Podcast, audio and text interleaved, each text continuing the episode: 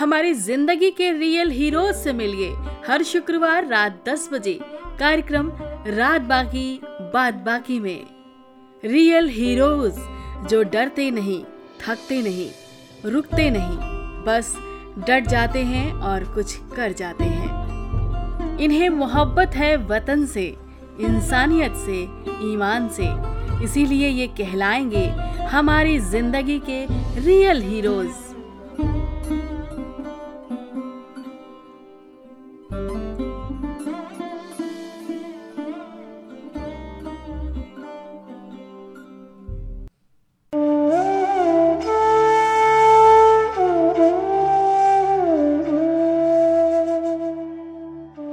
रातों के सफ़र का साथ।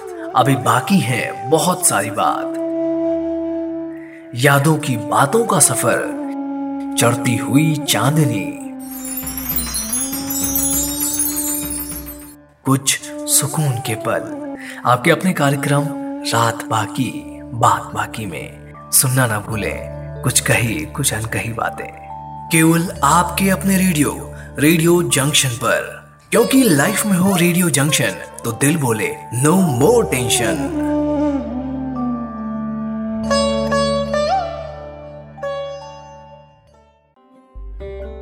नमस्कार दोस्तों, आज के शुक्रवार के विशेष कार्यक्रम हमारी ज़िंदगी के रियल हीरो में आप सभी का बहुत स्वागत है।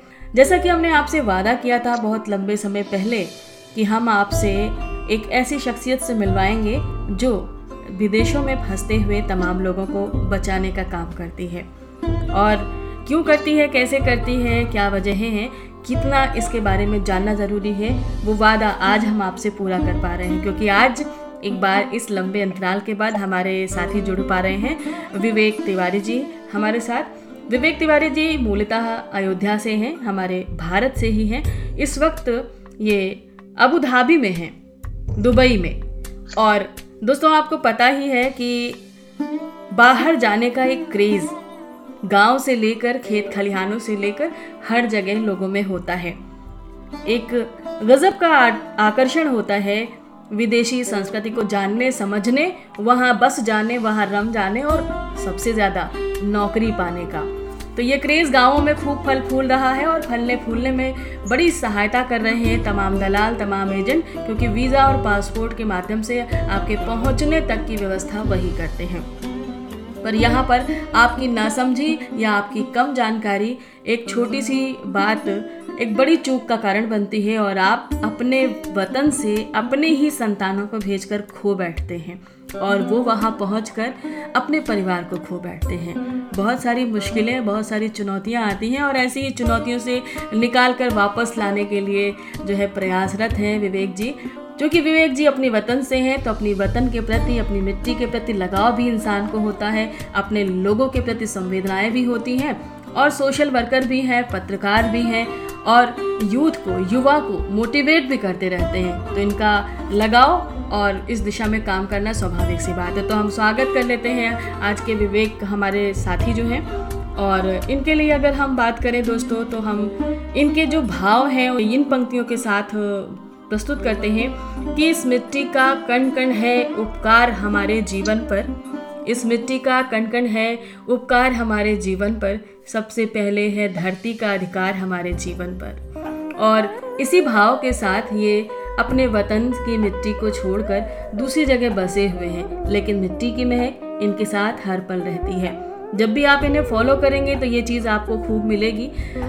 राम की नगरी से निकल करके अबू धाबी की धरती पर राम की चर्चा, गुणगान, महिमा गाते रहते हैं, अपना काम करते रहते हैं, युवाओं को प्रेरित कहते हैं, नशे से मुक्त होने का संदेश देते हैं, लेकिन सबसे बड़ी मुहिम गुमराह होते हुए लोगों को वापस अपने वतन की मिट्टी से पहचान कराना। विवेक जी, आपका बहुत बहुत स्वागत है हमारे आज के रियल हीरो में, और एक लंबे अंतराल के बाद, नब्बे इंतज़ार के बाद आपसे हम लोग जुड़ पा रहे हैं। और सबसे पहले तो आपका परिचय हम संक्षेप में दे देते हैं अपने श्रोता साथियों को, और फिर आपसे रूबरू होते हैं।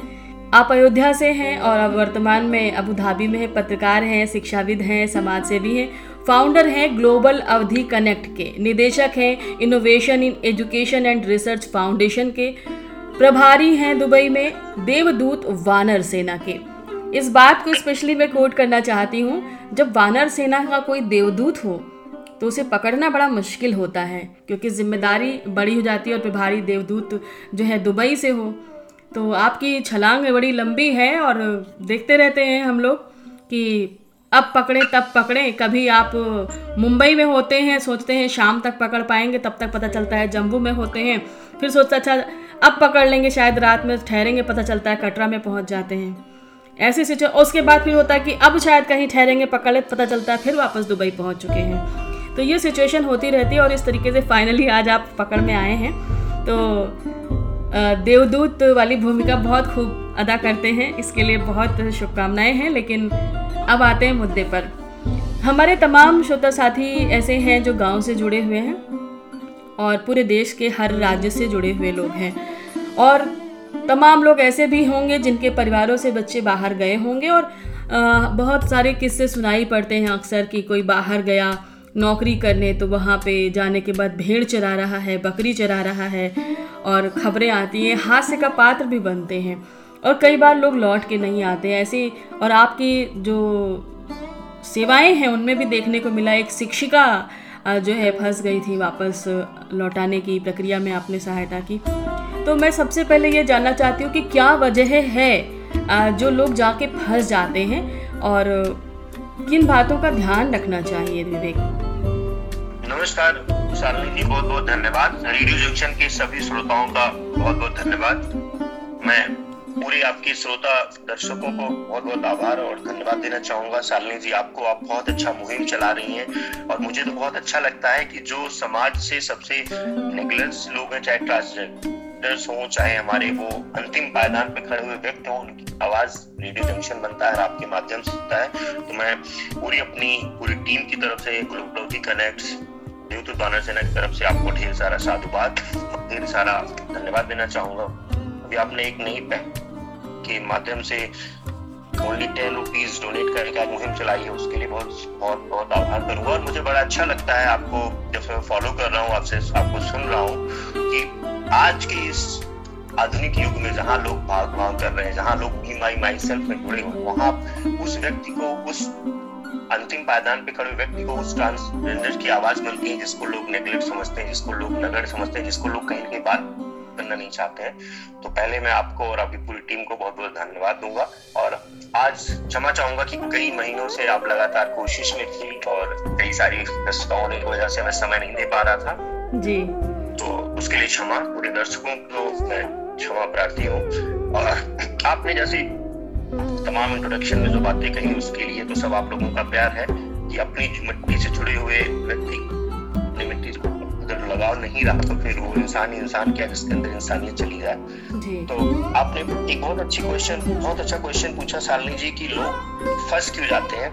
देखिए आप इसके मूल जड़ों में जाए मूल जड़ ये है कि हर व्यक्ति की एक अपनी महत्वाकांक्षा होती है, हर व्यक्ति की अपनी एक सामाजिक ज़िम्मेदारी होती है कि मुझसे बड़े होके कुछ करना है। और हमारी एक अपनी हिंदुस्तानी संस्कृति पूरे विश्व की एक संस्कृति है, खासकर हिंदुस्तानी ज़्यादा है, जहाँ हम एक सामाजिक परिवेश में रहते हैं। हमें बचपन से बोला जाता है कि हमारा बच्चा बड़ा होकर ये करेगा, वो करेगा।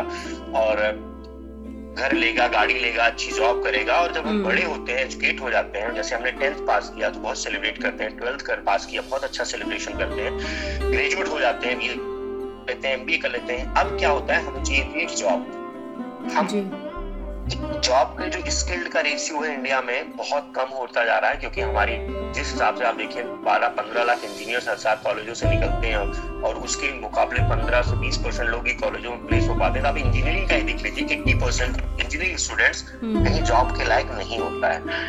अब वो क्या करता है जॉब पढ़ाई कर लिया अब उसको जॉब नहीं मिलती है तो उसे लगता है कि मैं चलो कुछ बाहर ढूंढता हूँ। हम्म। तो सोशल मीडिया का जमाना है उसे दिखता है कि सिंगापुर मलेशिया दुबई ये सब बहुत हॉट स्पॉट जगह है। चलो यहाँ जॉब ढूंढते हैं। बस यहीं से ट्रैफिकिंग यहीं से उसको फंसने की स्टार्ट हो जाता है। बच्चे को किसी एजेंट किसी नेटवर्क और एजेंट मतलब आप ऐसा नहीं कि किसी ने एजेंट का बोर्ड लगाया होता। जैसे मान लीजिए मैं एक व्यक्ति हूँ मैंने इंजीनियरिंग की है मेरी जॉब कहीं नहीं लग रही है। मैं नोएडा गाजियाबाद बेंगलोर पुणे में रह रहा हूँ। अब मैं करता हूँ। मैं किसी से बोलता हूँ यार मुझे विदेश जाना अच्छा विदेश जाना है? चलो मेरा एक दोस्त है विदेश में वो आपकी मदद कर देगा। हम्म। फिर ठीक क्या करेगा? तो आपको इतने पैसे लगेंगे, आप अपना पासपोर्ट बनवा लो। ठीक है, पासपोर्ट बन जाता है आज के हिसाब से। जब से हमारी ये डिजिटाइजेशन गवर्नमेंट आई है, बहुत आसानी से पंद्रह से बीस दिन में पासपोर्ट बन जाता है। डेढ़ दो हज़ार रुपए खर्चा आता है। पासपोर्ट के बाद क्या काम होता है पासपोर्ट ले लो, एक दो लाख रुपए लगेगा।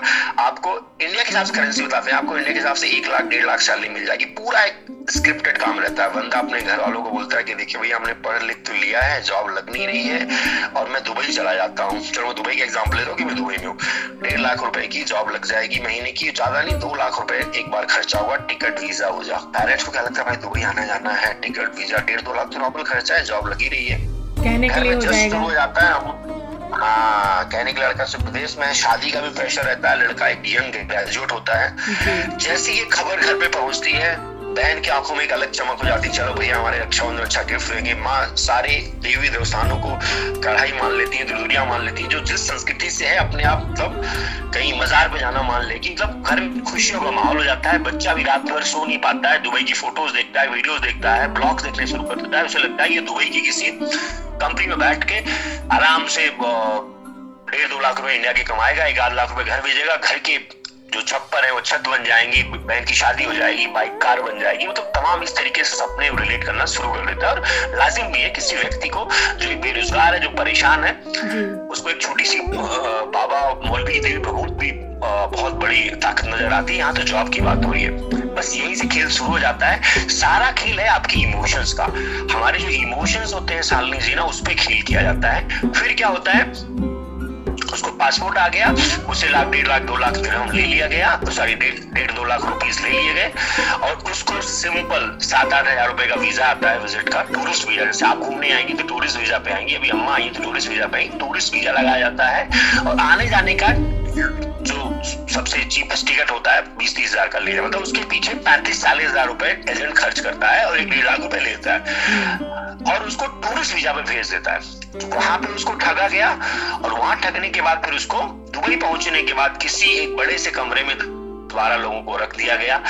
बंदा बीफॉर्म किया हुआ है, बंदा इंजीनियरिंग किया हुआ है, अब यहीं से खेल शुरू हो गया।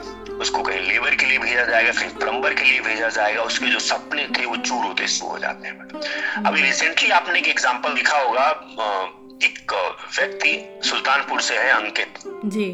काफ़ी मीडिया में चर्चा में रहा वो बी, बी फार्म केयर के उसको उसकी ही पड़ोस के किसी प्रधान ने किसी जानने वाले ने डेढ़ लाख रुपए में भेजा था सालनी से। और बोला था आपको मेडिकल में काम मिलेगा। मैं कोर्ट उस नाम के साथ क्योंकि ये बहुत चर्चा में गया था मिनिस्ट्री तक गया था एजेंट को पकड़ा भी गया।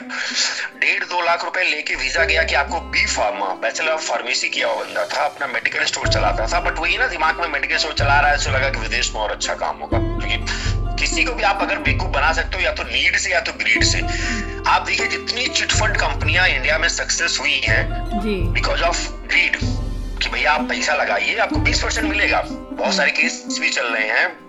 बंगाल में यूपी में बिहार में तो व्यक्ति फंस जाता है ग्रीड में उसे लगता है कि मैं पचास हज़ार कमा रहा हूँ सालनी से मुझे दो लाख मिल जाएगा बस वो सपने जो होते हैं और एजेंट उसी पे काम करते हैं वो बंदा यहाँ पे आया आप यकीन मानिए उसको लेबर कैंप में रखा गया उसके लिए जाके एक लेबर की नौकरी लगाई गई जहाँ पे भट्टी पे जहाँ पे काम होता है मतलब वो क्या बोलते हैं बेलचा उलचा जो चलाते हैं कोयला वाला डालने के लिए बी हम्म। फॉर्म किए बंदे को हम्म। और पता सैलरी कितनी दी गई आठ सौ दिरहम। अगर आठ सौ दिरहम करते हैं, सोलह, लगभग अठारह हज़ार रुपए। रहने के शेयर अकोमोडेशन उसी में खाना भी था। और उसमें भी उससे तीन सौ रुपए महीने का अलग से काट लिया जाता था। क्योंकि जो वीज़ा लगाया गया था। वीज़ा की एक कॉस्ट होती है। नॉर्मली वो कभी कैंडिडेट से नहीं लिया जाता। बंदे ने क्या किया? एक्स्ट्रा उससे एडवांस में लिया कि मैंने आपको इतना रुपया दिया है दस हज़ार दिन हम उससे साइन ले लिया और हर महीने उसकी आधी सैलरी डिडक्ट करने लगे। मतलब बीस हज़ार रुपया मिल भी रहा था दस हज़ार रुपए वो काट ले गए थे दस हज़ार में उसको रहना खाना भी था। एक बी फार्म के बच्चे को लेबर की नौकरी लगा दी गई। बल्कि भारत के लेबर से बुरी सिचुएशन हो गई ये तो।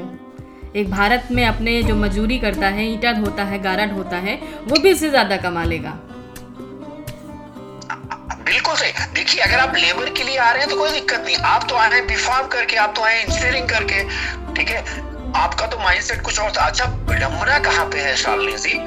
कि कुछ ऐसे पेन होते हैं, लोग बताना नहीं चाहते। आप ये खुद सोचिए। आप समाज के तमाम बेटियों, बहनों से मिलती होगी। कई लोग से ऐसे कहते होंगे कि दीदी आप मेरा दर्द जान लो बट आप इसको पुलिस मत करना। आपने बहुत सारे लोग मिलती होंगे मिलती नहीं मिलती होंगी। कई लोग आते हैं कि जो कहते हैं भैया मेरा ये जो मेरे साथ बदतमीजी हुई छेड़छाड़ हुई मारपीट हुई ये मीडिया में ना आ जाए ये मेरे पड़ोसी को ना पता लग जाएगा।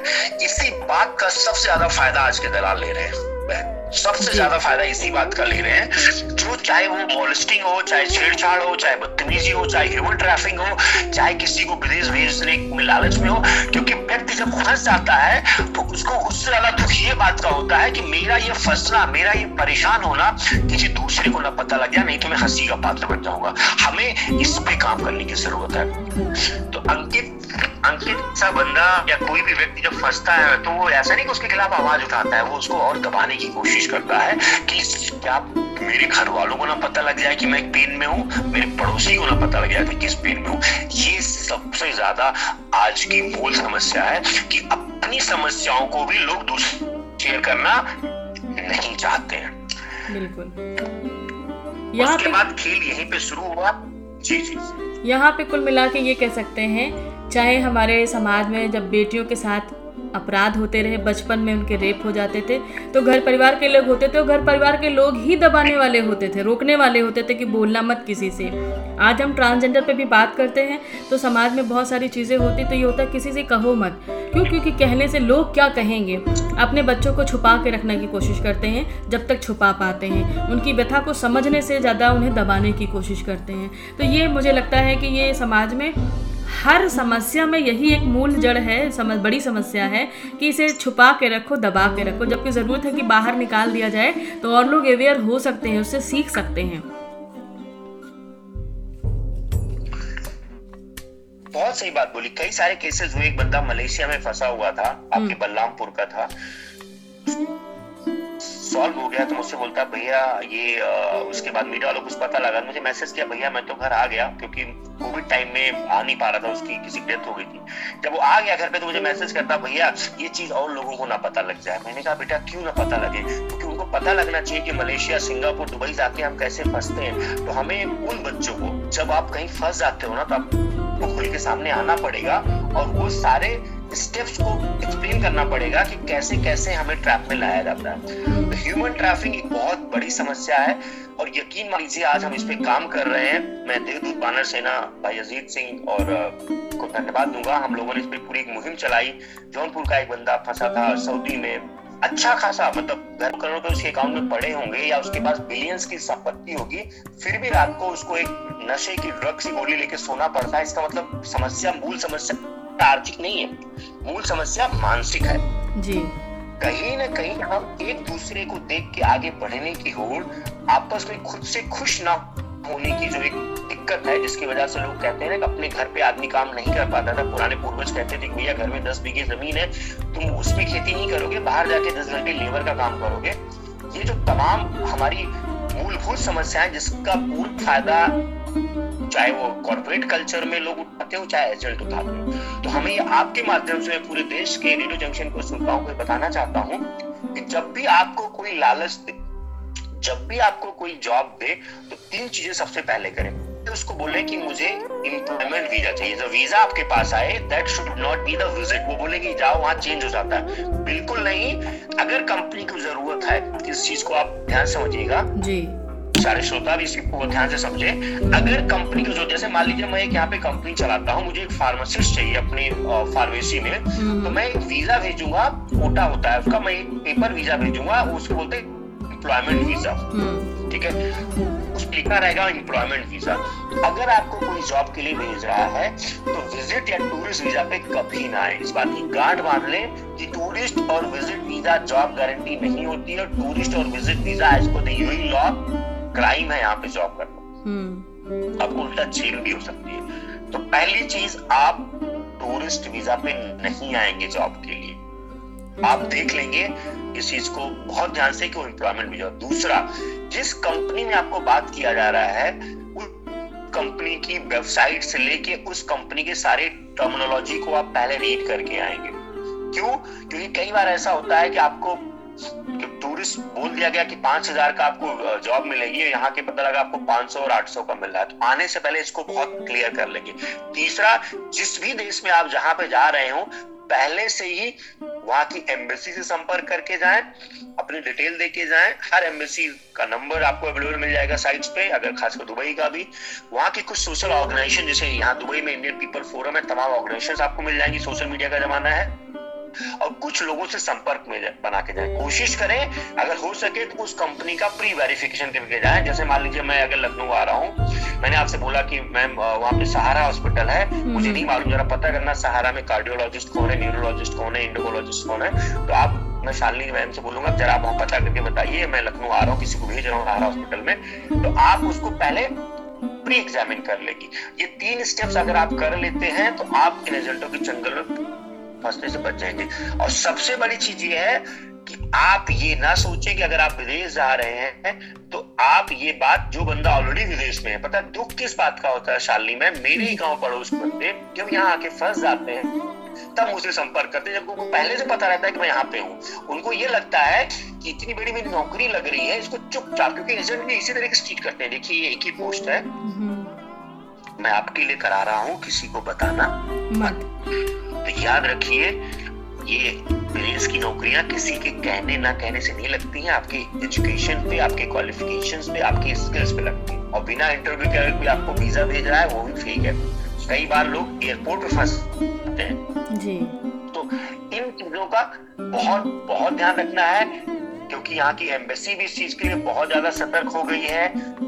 की और यहाँ के जो यूएई गवर्नमेंट है बहुत ज़्यादा सदर को क्योंकि लोग यहाँ पे रोड पे घूम रहे हैं, बिना जॉब परेशान हो रहे हैं। और सबसे बड़ी बात यह है कि उनकी महत्वाकांक्षाएँ उनकी जो एक होप होती है ना मान लो आप क्रिकेट खेलने गए हो फुटबॉल खेलने गए हो, और आपने अच्छा जीत रहे हो और एक बार आप लूज कर जाते हो तो आप बहुत टूट जाते हो। जो बच्चा टेंथ में एट्टी परसेंट लाया ट्वेल्थ में सेवेंटी परसेंट लाया ग्रेजुएशन सेवेंटी परसेंट से किया जीवन के हर क्षण को सेलिब्रेट किया है विनिंग एटीट्यूड में उसको जब लाके यहाँ पे एक लूजर की तरह एक मतलब एक ठगार के जैसे ट्रीट किया जाता है तो उसकी जो मनोबल है उसकी जो आत्मबल है वो टूट जाता है।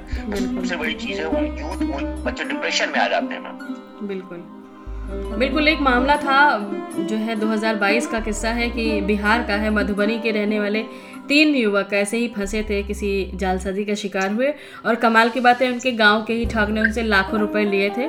और नौकरी कुवैत में लगवाने की बात की थी। ये किस्सा अखबार की सुर्खियों में भी रहा। और वहाँ जब ये पहुँचे हैं तो इनसे बकरी चराने का काम दिया गया इनको। अब वहाँ ना अच्छी सैलरी थी, ना खाना पीने की जो बेसिक ज़रूरतें वो हो पा रही थी। यही सिचुएशन थी कि जो उम्मीद करके गए थे, जो सैलरी वो भी उनका प्रॉपर नहीं है। तो कुछ सावधानियाँ बहुत ज़रूरी होती हैं। जैसा कि आपने बताया कि बिना ऑफ़र लेटर के बिल्कुल ना जाएँ विदेश में। अपना ऑफिशियल लेटर है, उस पर ध्यान दें। अपने वीज़ा पे ध्यान दें कि आपका वीज़ा जो है वो जॉब के लिए है, ना कि टूरिस्ट के लिए है, घूमने के लिए नहीं है वो। तो ये ज़रूर चेक करें कि घूमने के वीज़ा पे गए हैं तो पहली बात घूमने के वीज़ा पे नौकरी तलाशने के लिए पहुँचते हैं तो ये अपराध है कानूनन। दूसरी बात ये कि अपराध के साथ साथ आप हंस सकते हैं। जेल में भी जा सकते हैं। ये सारी चीज़ें हैं, मगर सबसे बड़ी बात कि मुश्किल हो सकती है, आपकी वापसी बड़ी मुश्किल हो सकती है। अगर वहाँ कोई नहीं है तो आपको दिक्कत होगी। और कहीं अगर गाँव के हैं और पढ़े लिखे कम हैं और नौकरी के लिए गए हैं, तब तो फिर आप अपनी बात भी रख नहीं पाएँगे विदेश में कि आपको क्या समस्या है, क्योंकि भाषाई अंतर भी दिखाई पड़ता है। इंग्लिश नहीं आती है, कई बार तो संवाद प्रॉपर नहीं हो पाता है। तो बहुत सारी चुनौतियाँ आती हैं। विवेक जी, आपने जानकारी ये दी बहुत अच्छी जानकारी है और उम्मीद करती हूँ कि लोगों को लाभ भी मिलेगा। अच्छा एक सवाल मैं और ये जानना चाहती हूँ कि इस बारे में जब आपने शुरू किया तो कैसे जहन में आया कि ऐसे लोगों की मदद करें? कौन सी घटना या कौन सी बात थी जो इंस्पिरेशन में लेके आई आपके कि ऐसे लोगों की सहायता करनी चाहिए? देखिए, बहुत अच्छी बात हर जब भी आप कुछ शुरू करते हैं तो कहीं ना कहीं से आपको एक सोच मिलती है। हुआ कि कि 2016-17 की बात है।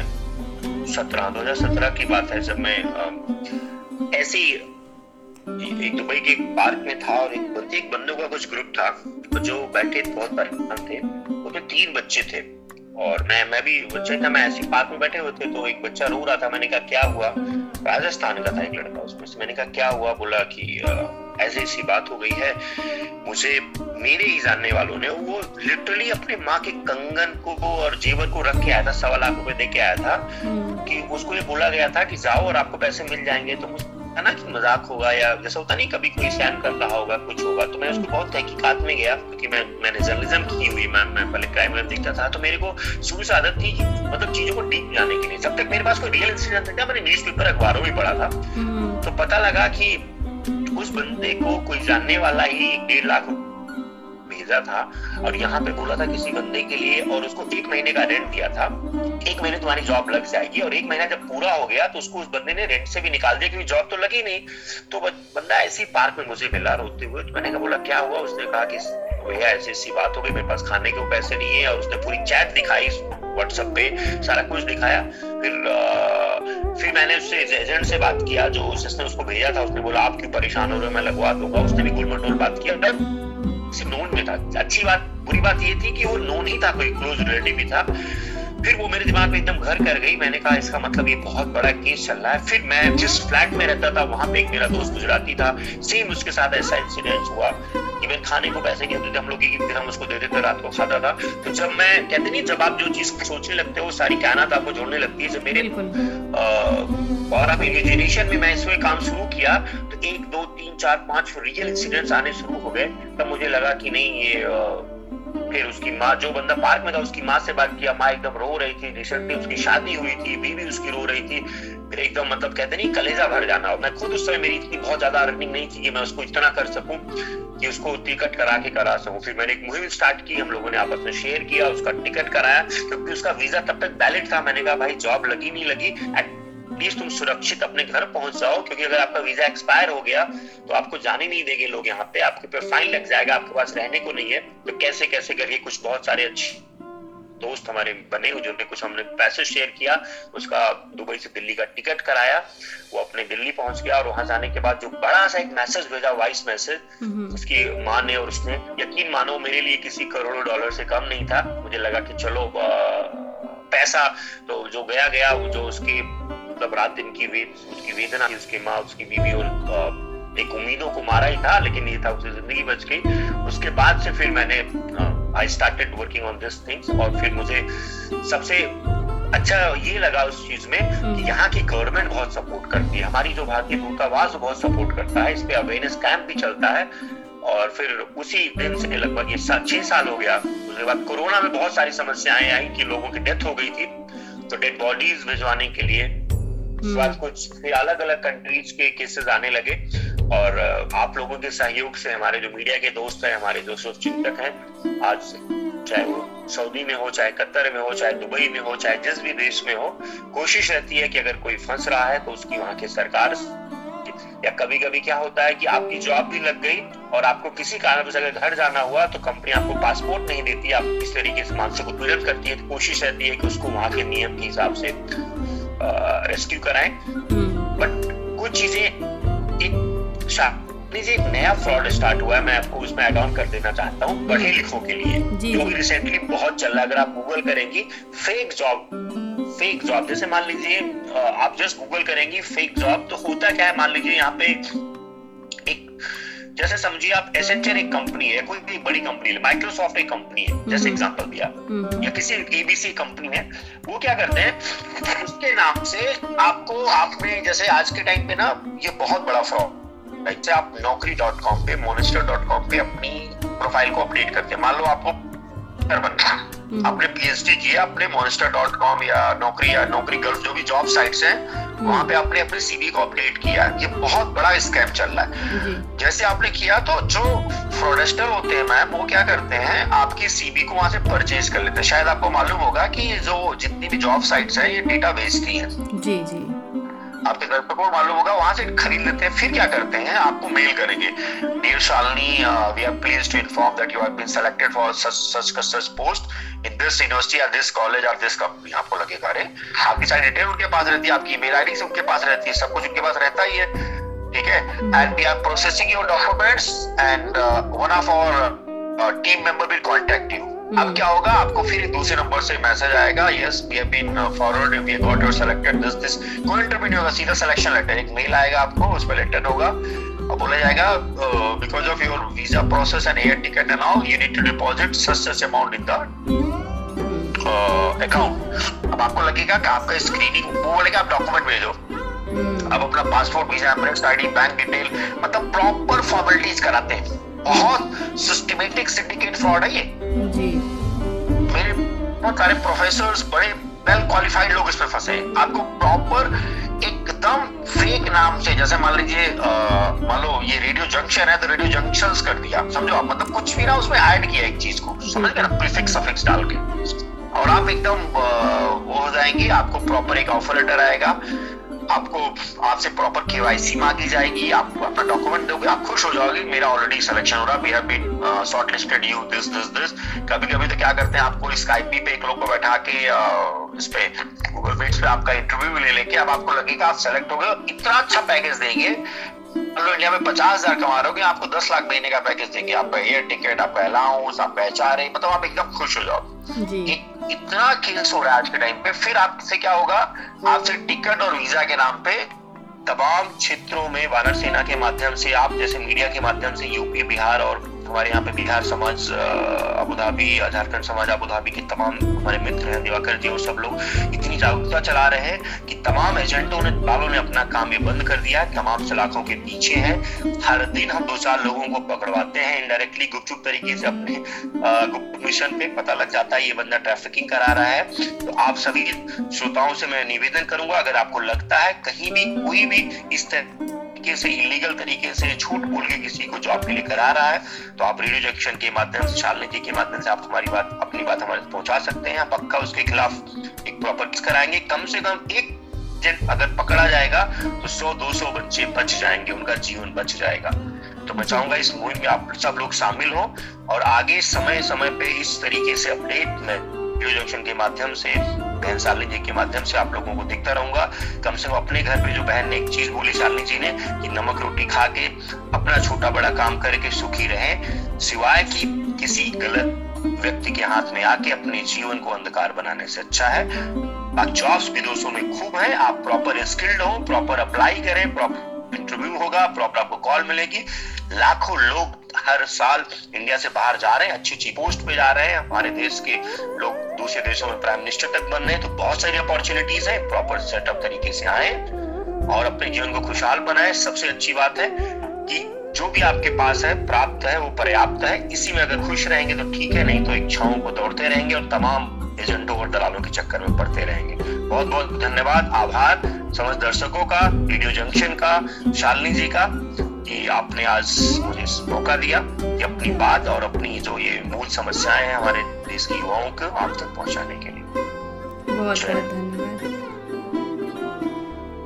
दोस्तों इतनी सारी बातों को जानने के बाद आपको ये तो समझ में आ गया कि हमें किन बातों का ध्यान रखना है। सबसे बड़ी बात कि हम जब भी कभी बाहर जाने की सिचुएशन में हों तो हम घूमने के लिए जो वीज़ा बनता है, उस वीज़े पर नौकरी करने ना जाएँ। अगर कोई ऐसा बनवा के दे रहा है, इसका सीधा मतलब है कि आपको गुमराह किया जा रहा है। आप सारी जाँच पड़ताल करके जाएँ थोड़ा सा जागरूक होना बहुत ज़रूरी है। और बेहतर है कि आप किसी काम को छोटा ना समझते हुए अपने ही शहर में, अपने ही गाँव में अपनी छोटी सी शुरुआत करें और उस पर अगर दिल लगा के मेहनत करें पूरी शिद्दत के साथ तो वो काम एक दिन बड़ा ज़रूर होगा। और उससे आप अपना व्यापार, अपना कारोबार बहुत आगे ले जा सकते हैं।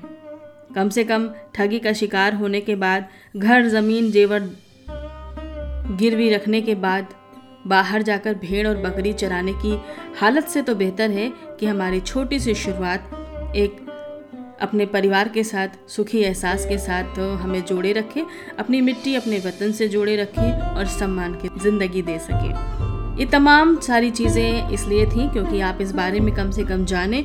यूँ तो ये विषय बहुत बृहद है, इस पर खूब बात होने की ज़रूरत है, जिस पे हम लगातार प्रयास करेंगे और विवेक जी भी लगातार आपके साथ यूँ ही बीच बीच में जुड़ते रहेंगे और जागरूक करते भी रहेंगे। हम अपडेट आप तक भी पहुंचाते रहेंगे और उन तक भी पहुँचेंगे।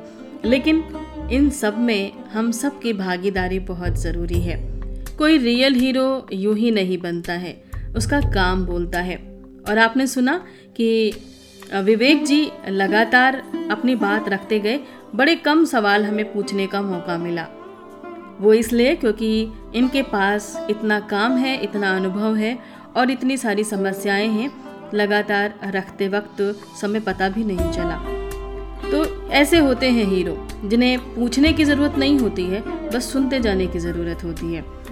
और ऐसा ही हम सबको करते रहना चाहिए।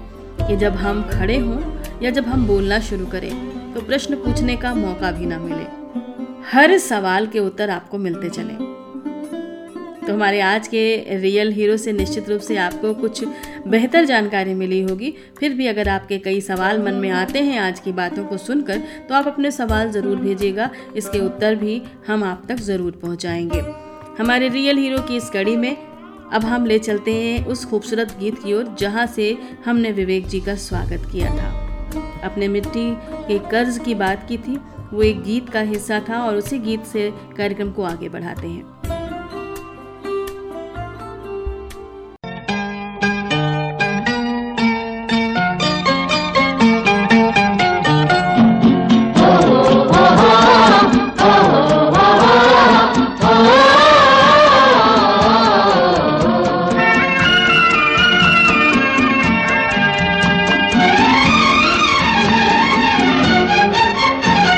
मिट्टी के कण कण का है उपकार हमारे जीवन पर। इस मिट्टी के कण कण का है उपकार हमारे जीवन पर। सबसे पहले है धरती का सबसे पहले है धरती का अधिकार हमारे जीवन पर। इस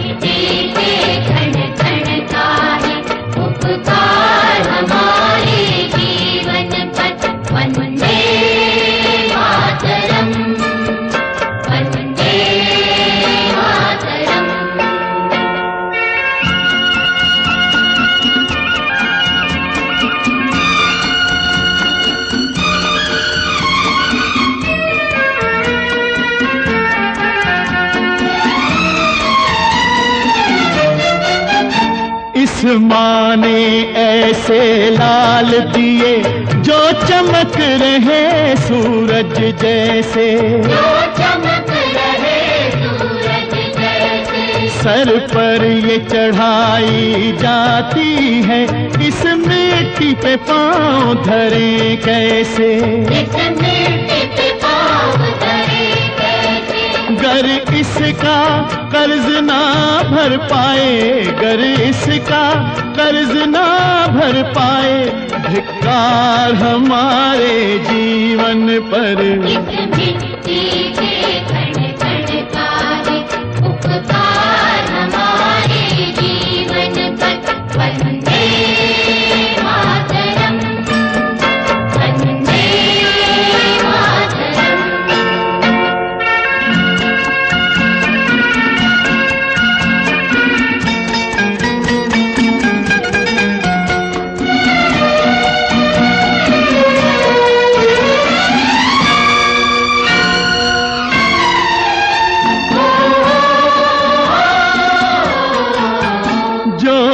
इसके लिए शहीद हुए।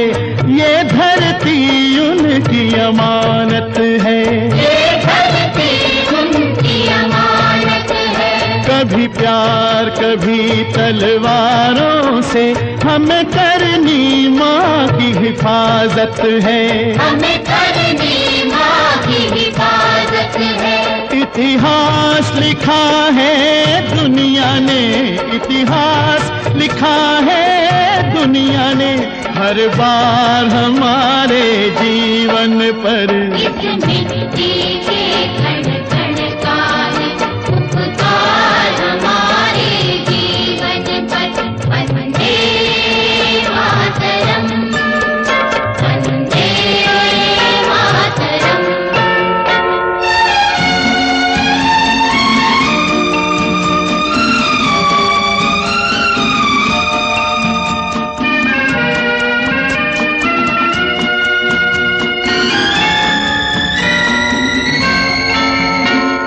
माँ की गोद में जीना है इसकी खातिर मर जाना है।